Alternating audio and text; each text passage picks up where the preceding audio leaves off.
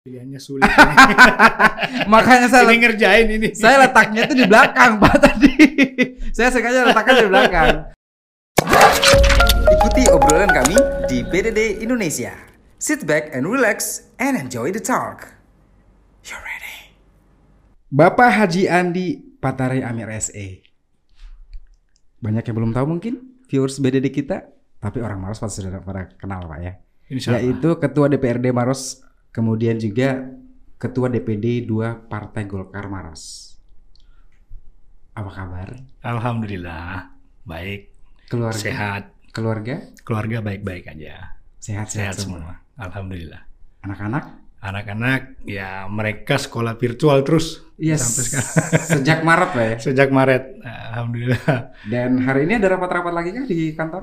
Hari ini kan libur, Oh iya. Nah, libur. Yes betul. Kebetulan ada beberapa agenda. Tadi sudah menghadiri acara pemuda pelantikan KMPI, eh, terus nyantai. Agenda saya sebetulnya besok untuk Podcast ini. podcast ini, cuman eh, besok cukup padat saya punya jadwal. Dan Jadi sudah tidak sabar untuk berbincang di sini Pak ya. ya, ya, itu utama, itu intinya. Bapak ini sepertinya memang suka berbincang dengan eh, masyarakat gitu Pak ya.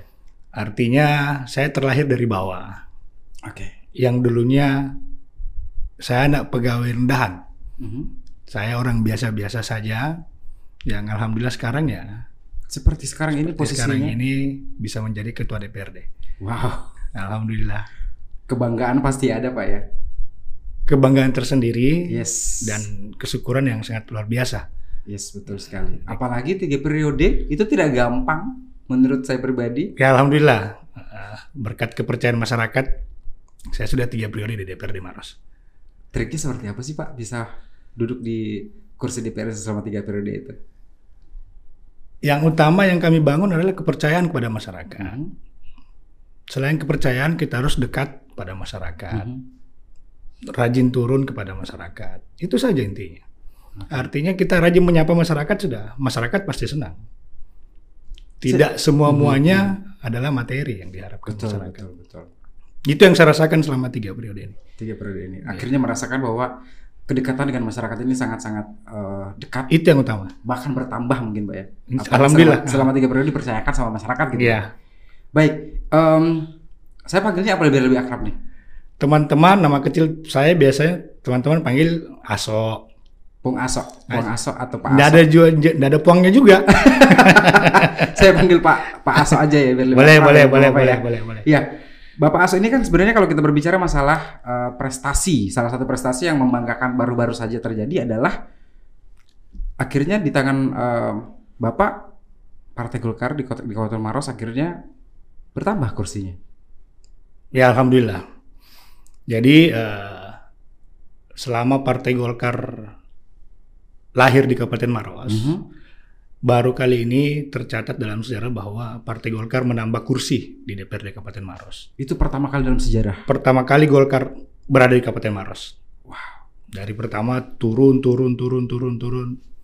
Terakhir posisi keempat. eh, Dan setelah saya memimpin, alhamdulillah bertambah tujuh, bertambah tiga jadi tujuh. Mhm. Dan akhirnya bisa kembali ke pimpinan menjadi ketua DPRD. Dan itu tidak lepas dari dukungan seluruh masyarakat Kabupaten Maros pasti. Oh ya itu pasti, itu pasti. Dan berkat kerja teman-teman semua, Kerja keras tim tim. dan juga Bapak yang begitu humble, begitu kayaknya berani terjun ke lapangan langsung bertemu dengan masyarakat sampai saat ini. Ya alhamdulillah. Iya, baik. Ini kalau kita berbicara masalah eh, prestasi yang luar biasa, apalagi ke depannya pasti akan makin meningkat, ya kan? Dan juga kita berbicara masalah proses dari semua itu yang dijalani tentunya tidak gampang, Pak. Dulu SD-nya di sini ada SD Impres Tabaringan Makassar. Ya, Bapak lahir di Makassar juga. ya, Kemudian SMPN 153 Jakarta Selatan. ya, Berarti berpindah. ya. Berpindah. Ikut keluarga orang tua atau Jadi eh, saya lahir di Makassar. Mhm. Orang tua saya dulunya tinggal di Makassar. Mhm. Jadi makanya saya sekolah mulai SD sampai tamat SD. Mhm. Setelah itu SM SMP adiknya bapak saya meminta saya untuk tinggal di Jakarta, tinggal di rumahnya adik bapak saya Di Jakarta di Selatan. Jakarta. Nah, di situ tamat SMP. Dari kecil saya sudah pisah orang dengan orang tua. Jadi di situ terbangun kemandirian. Kemandirian sejak SD itu. Sejak SD itu pisah dengan orang tua. Mhm. Bagaimana anak-anak kecil kan bisa pisah orang tua masih SMP. Yes. Umur 11 tahun, 12 tahun 12 sudah pisah tahun dengan- sudah pisah dengan orang tua, tinggal di Jakarta. Balik aja belum Pak ya, tapi sudah bisa sama orang tua gitu ya. Oke. Dan akhirnya sekolah di sana. Sekolah di sana, tamat SMP, Mhm. terus eh, kembali ke Maros. SMA PGR. SMA PGRI Kabupaten Maros. Nah, di situ saya selesai. Mhm. Setelah tamat, nah kuliah dan kuliah saya masuk betul-betul membangun dari bawah. Mhm. Saya ke kembali ke Maros selesai kuliah, otomatis kan jadi pengangguran. Yes. Jadi pengangguran. eh, saya katakan tadi bahwa saya anak jalanan awalnya, Anak jalanan. anak jalanan. Saya awalnya di kampung di Kecamatan Malawa, Mhm. kurang lebih tiga tahun Mhm. setelah kuliah itu. Saya tinggal di kampung, ya kerja saya ya mondar mandir ngukur jalanan apa segala macam. Nah, terus eh, saya berpikir bahwa kalau saya di kampung terus tidak ada tidak ada, tidak ada perkembangan bagi diri Yes. saya nih. Jadi saya hijrah ke Maros kembali. Mhm. Hijrah ke Maros, saya membuat perusahaan. Alhamdulillah bisa mulai dari awal membangun perusahaan. Akhirnya saya terjun ke du- dunia politik.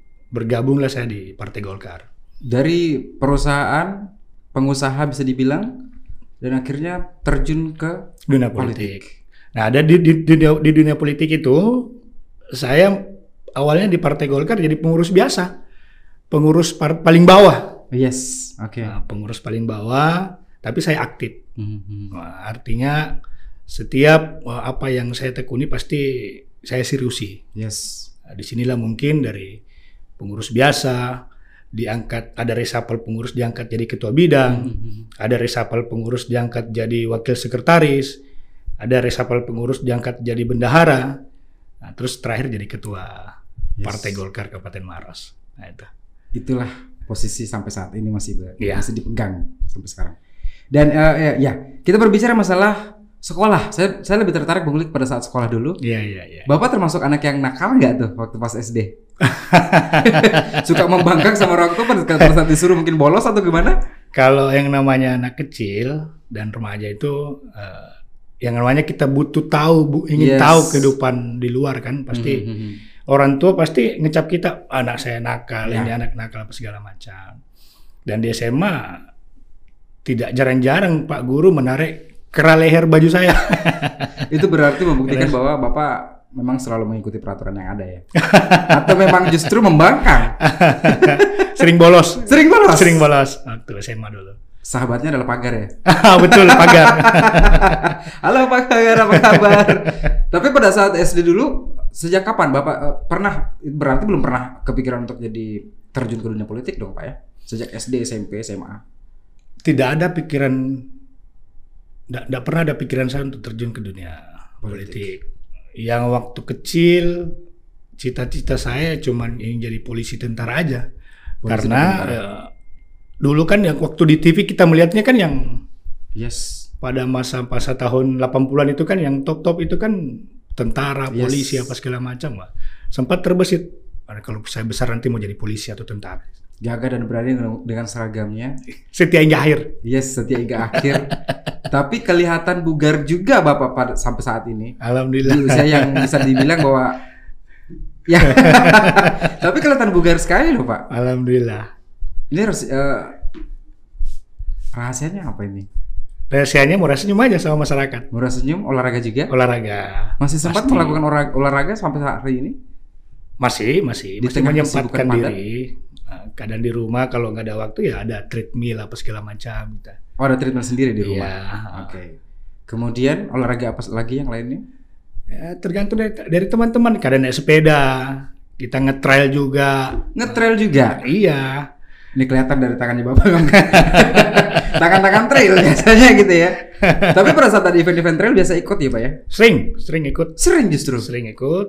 Nah, rame-rame sama teman-teman ikut Ada berapa? Oke, ada berapa unit motor trail di rumah? Uh, terakhir dua, tapi semuanya udah udah dijual karena ya kesibukannya sudah Yes. kasihan motornya ya, dianggurin ya. Akhirnya dijual aja lah gitu. Wow. Pada saat SMA dulu, Bapak suka motoran juga? Dulu waktu SMA orang tua saya enggak mampu beli mobil. Mhm. Jadi kita di- dikasih motor, motor pun motor-motor butut aja. Motor butut yang harus starter setengah Iya. mati gitu ya, baru sampai ke sekolah gitu ya. Itu SMA-nya di Maros Bang waktu itu ya? Ya. Dan waktu pada saat itu Maros yang dulu dengan yang sekarang pasti banyak per- per- perubahan, Oh sudah pasti. ya kan? Nah. Dan em, itu pada saat SMA dulu suka bolos gitu kan, membangkang dengan peraturan-peraturan yang ada. Sering bolos. Sering bolos. Sering. Pelajaran yang paling tidak mau dimasuki uh, oleh yang tidak mau dipelajari oleh Bapak apa? Biologi. Biologi. Bapak paling nggak suka biologi. Nggak suka biologi. Jurusan berarti PS. IPS. Kenapa? ya. Kenapa bukan? Kenapa nggak suka biologi? Karena berhubungan dengan organ tubuh kan. Pada Iya. saat kita dulu itu masih ini masih ya agak ngeri-ngeri juga kalau kita ngelihat organ tubuh kita. Isi-isinya gitu ya. Isi-isinya gitu. seperti Iya, apa? iya. Iya. IPS tapi akhirnya jadi ketua DPRD Waras dong ya. Alhamdulillah. Iya. Pelajaran yang disukai waktu Bahasa Inggris. bahasa Inggris. Ah. Bisa lah cakap-cakap bahasa Inggris lah ya. Siki-siki. Lo kan jadi Malaysia ini. Siki-siki. ya, baik. Kemudian em, kalau sekarang anak-anak sudah anak yang pertama umur berapa? 15 tahun. 15 tahun. Ya, Ada rencana Bapak untuk bisa mengarahkan anaknya untuk ke dunia politik juga kah atau jadi pengusaha? Eh, pada dasarnya anak saya saya suruh sekolah aja dulu. Nggak ada kepikiran untuk ke dunia politik apa segala Hmm. macam. Sekolah sem- mumpung orang tua masih mampu menyekolahkan. Hmm. Jadi tergantung dari anaknya nanti maunya ke mana. Iya sih. Jadi nggak ada nggak ada ini. Saya nggak mau atur siapa yang bilang harus ke politik, harus ke ini apa segala macam. Kalau anaknya ternyata bernasib jadi bupati, bahkan mungkin jadi gubernur, Amin. Alhamdulillah, ya, Pak, Alhamdulillah. ya. Kita nggak tahu nasib ke depannya seperti apa. Betul betul. Iya kan Pak. Iya. Tapi pada saat waktu yang sangat sibuk, ya kan, 2019 kemarin, Ya. kemudian di tengah 2020 ini kita diterpa dengan pandemi. Pandemi. Ada perubahan jadwal atau tetap jalan dengan seperti biasanya? awalnya memang sangat berubah drastis dengan eh, jadwal kegiatan-kegiatan. Banyak kegiatan yang tidak jalan, banyak program yang tidak bisa dijalankan dengan Mhm. kondisi pandemi ini kan. Iya. Nah, setelah kita cermati dan alhamdulillah saya pikir juga Pak Bupati kita cukup eh, instingnya bagus, instingnya bagus eh, dalam menerap- menerapkan new normal. Mhm. Jadi kita salah satu kabupaten yang cepat menerapkan new normal New di normal Sulsel. Jadi alhamdulillah eh, roda ekonomi sudah bisa berputar kembali, mudah-mudahan bisa pulih secepatnya. normal, normal gitu Pak ya? Iya, Pak. Iya, dan em, ada kegiatan-kegiatan luar kota tentunya yang pada saat harus berangkat ke mana, harus berangkat ke mana dan protokol kesehatan tetap harus diikutin gitu Pak ya. Oh ya, itu sudah pasti. Dan hampir tiga bulan apa lebih, lebih dari tiga bulan kami tidak pernah keluar dari Kabupaten Maros. Kami fokus ngurusin COVID. Nah, baru kali ini ada beberapa kegiatan-kegiatan yang di luar yang harus harus kita hadiri apa segala macam itu baru kita kita Bapak- ikuti. Bapak termasuk tegas nggak kepada anak-anaknya terhadap COVID tersebut? Sangat tegas. Sangat tegas. Sangat Seperti tegas. apa? Umpamanya kalau anak-anak ada keluar dari rumah, Mhm. nah, terus masuk di rumah harus cuci tangan dulu. Oke, cuci tangan terus eh, bersihkan seluruh badan baru masuk ke kamar oke. Baju diganti semua. baju diganti gitu kan. semua Itu wajib untuk cuci tangan sebelum masuk wajib rumah. nah. Oke. Dan selalu diingatkan sampai hari ini. iya nah, masih Masih diingatkan sampai hari ini. Jangan bergaul dengan sembarangan orang. Gitu kan. Jangan sentuh mata, hidung dan juga mulut pada saat itu salah satunya yang perlu Ya, itu- disampaikan ke anak-anak Ya. Dan kalau ke masyarakat, ke masyarakat kita selalu menghimbau Mhm. lakukan protokol kesehatan karena tanpa kita lakukan itu ya itu salah satu untuk menjaga diri kita nah, sekarang kita sudah kita sudah pola new normal yang kita laksanakan yes. jadi kalau tanpa kita bukan kita yang jaga kita punya diri siapa lagi Betul betul. betul Jadi ya kita sering memberikan edukasi ke masyarakat, tetap lakukan protokol kes- kesehatan, pakai masker, Hmm. cuci tangan, apa segala macam. tetap beraktivitas di luar rumah, tapi Iya. protokol kesehatan yang diutamakan juga. Iya betul. Itulah program new normal sampai benar-benar pandemi ini stop di Indonesia dan juga terkhusus di Kabupaten Maros gitu pak ya. Amin.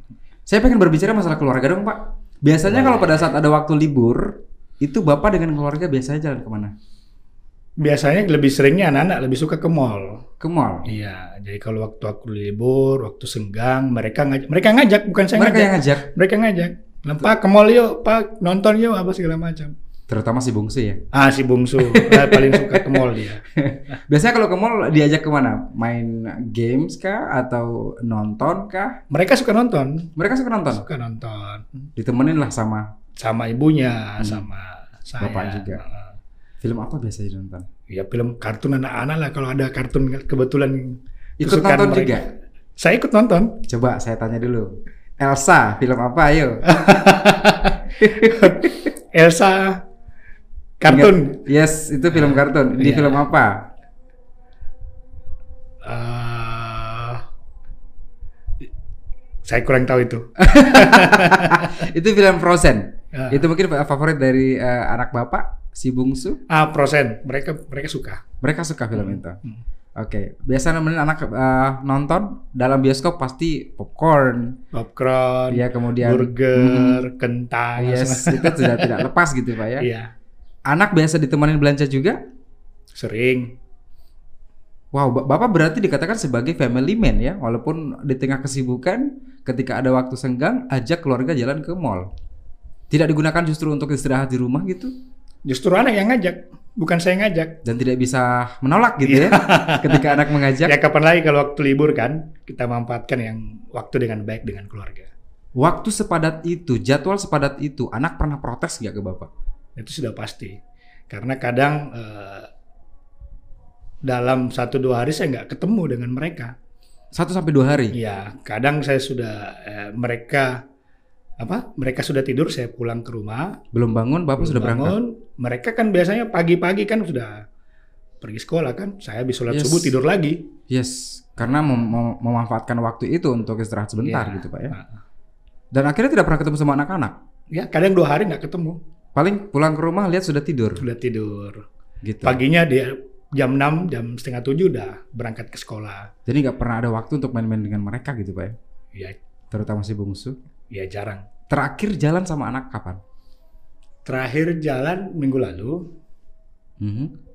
Butuh babysitter? Saya siap pak.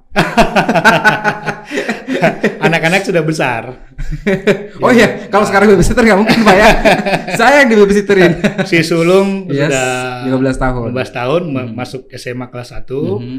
dan si Bungsu. gadis ini, Mhm. si bungsu masuk SMP. Oh berarti mereka tuh butuh tukang pukul pak ya? Bodyguard. Bapak hobi trail. Dulu aktif dengan motor trailnya. Iya. Pasti punya banyak eh, apa namanya komunikasi ataupun banyak eh, relasi di luar daripada Kabupaten Maros itu sendiri. Biasa ikut-ikut event juga keluar ke daerah. Sering Nah pada saat keluar daerah itu anak-anak di rumah gimana? Ngeluh nggak? Atau pernah melarang nggak? Bapak jangan pergi pak. Gitu. eh, ibunya sih yang melarang. Oh justru bukan ibu.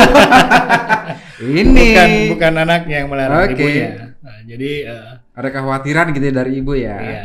Dan Ini- pernah satu kali saya kecelakaan. Wow.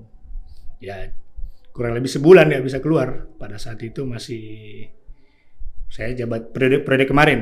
Kedua. Eh, periode kedua jabatan saya masih wakil ketua DPRD. Waktu itu tahun dua tahun yang lalu ya.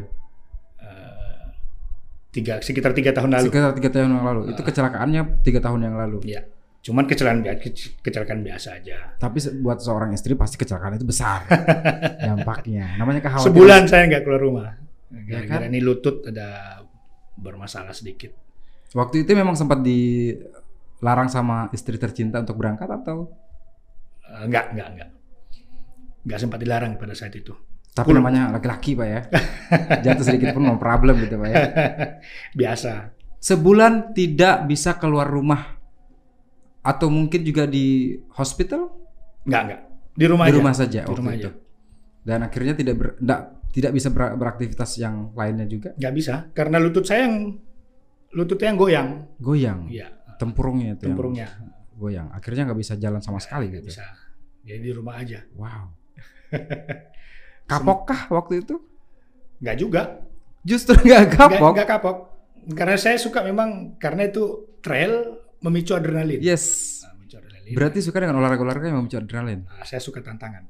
Suka tantangan. Oke. Inilah laki-laki ya. Suka tantangan. Suka. Akhirnya ikut trail, jatuh sekali, bahkan sampai nggak bisa beraktivitas selama sebulan, itu pun bukan menjadi halangan. Bukan menjadi halangan. Tetap melakukan itu lagi. Masih Set- saya lakukan. setelah kecelakaan itu masih ada kegiatan-kegiatan itu lagi? Masih masih nge-trail pada saat itu. Setelah ya, sembuh kembali nge-trail. Kata ibu apa? Bapak ini kok sudah ini masih jalan? Ibu sempat ngomel kayak gitu nggak pak? Ya sering ngomel. Namanya seorang ibu ya, seorang Iya, istri ya. Pasti. Pasti dia ngomel. Kota di seputaran eh, Sulawesi Selatan yang bapak pernah kunjungi untuk ngetrail?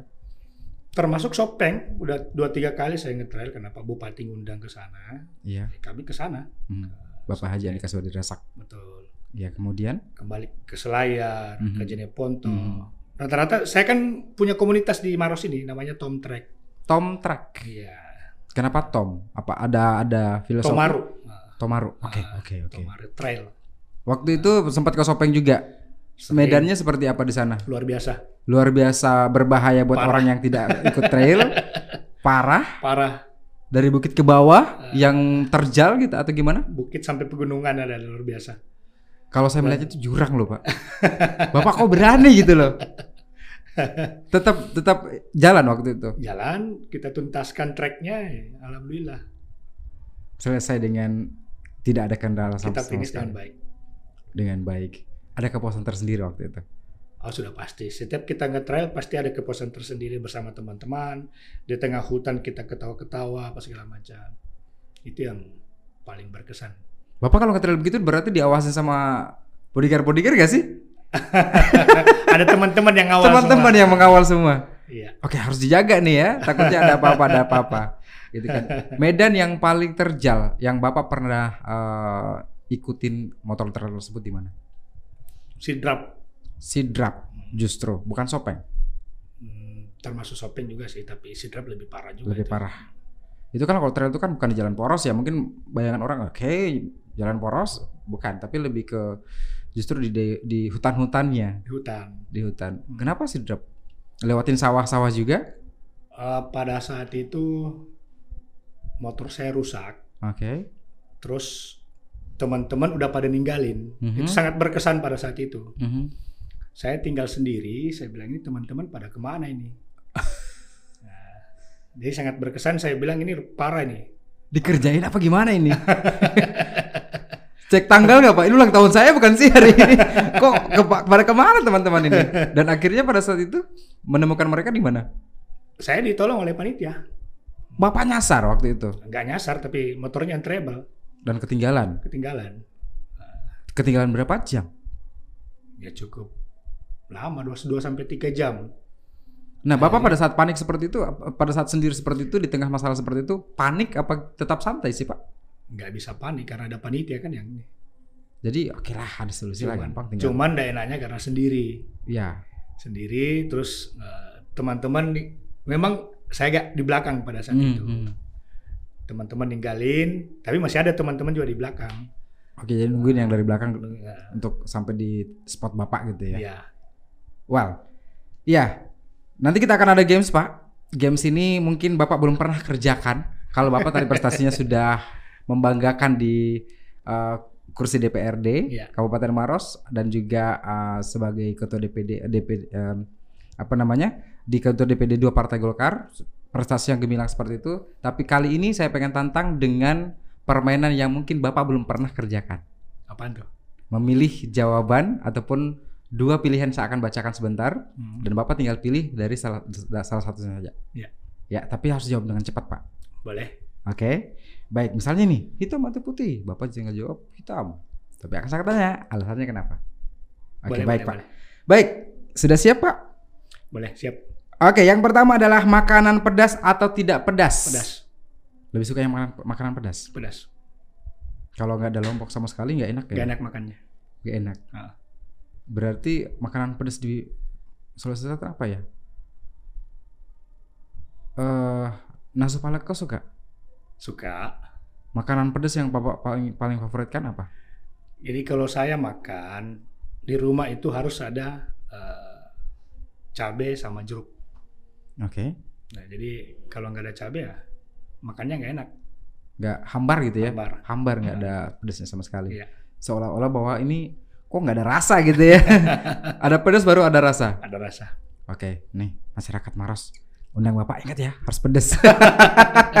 Yang berikutnya adalah makan di restoran mewah atau di PK5 di pedagang kelima atau di emperan Kaki lima. kaki lima. Emang lebih masyarakat gitu ya pak ya? Kaki lima kalau kita berkeringat nggak ada masalah. Yes. Kayak saya kalau makan pasti pedes kan. Oke oke. Jadi kadang keringetan, Mhm. ya nggak ada masalah. Kalau kita di restoran keringetan kan diketawain sama orang. Ih, ini orang apa ini kok keringetan gitu ya? betul betul betul. Ini jawabannya seperti sudah dipersiapkan sebelumnya gitu pak ya? Cerdas banget bapak menjawabnya dengan eh, dengan cepat. Berikutnya adalah ke restoran dengan keluarga atau ke bioskop. Bioskop. Walaupun lapar, kan bisa mak- makan popcorn ya dan kentang ya. Oke. Berikutnya adalah dangdut atau pop. Dandut. Lebih suka dangdut.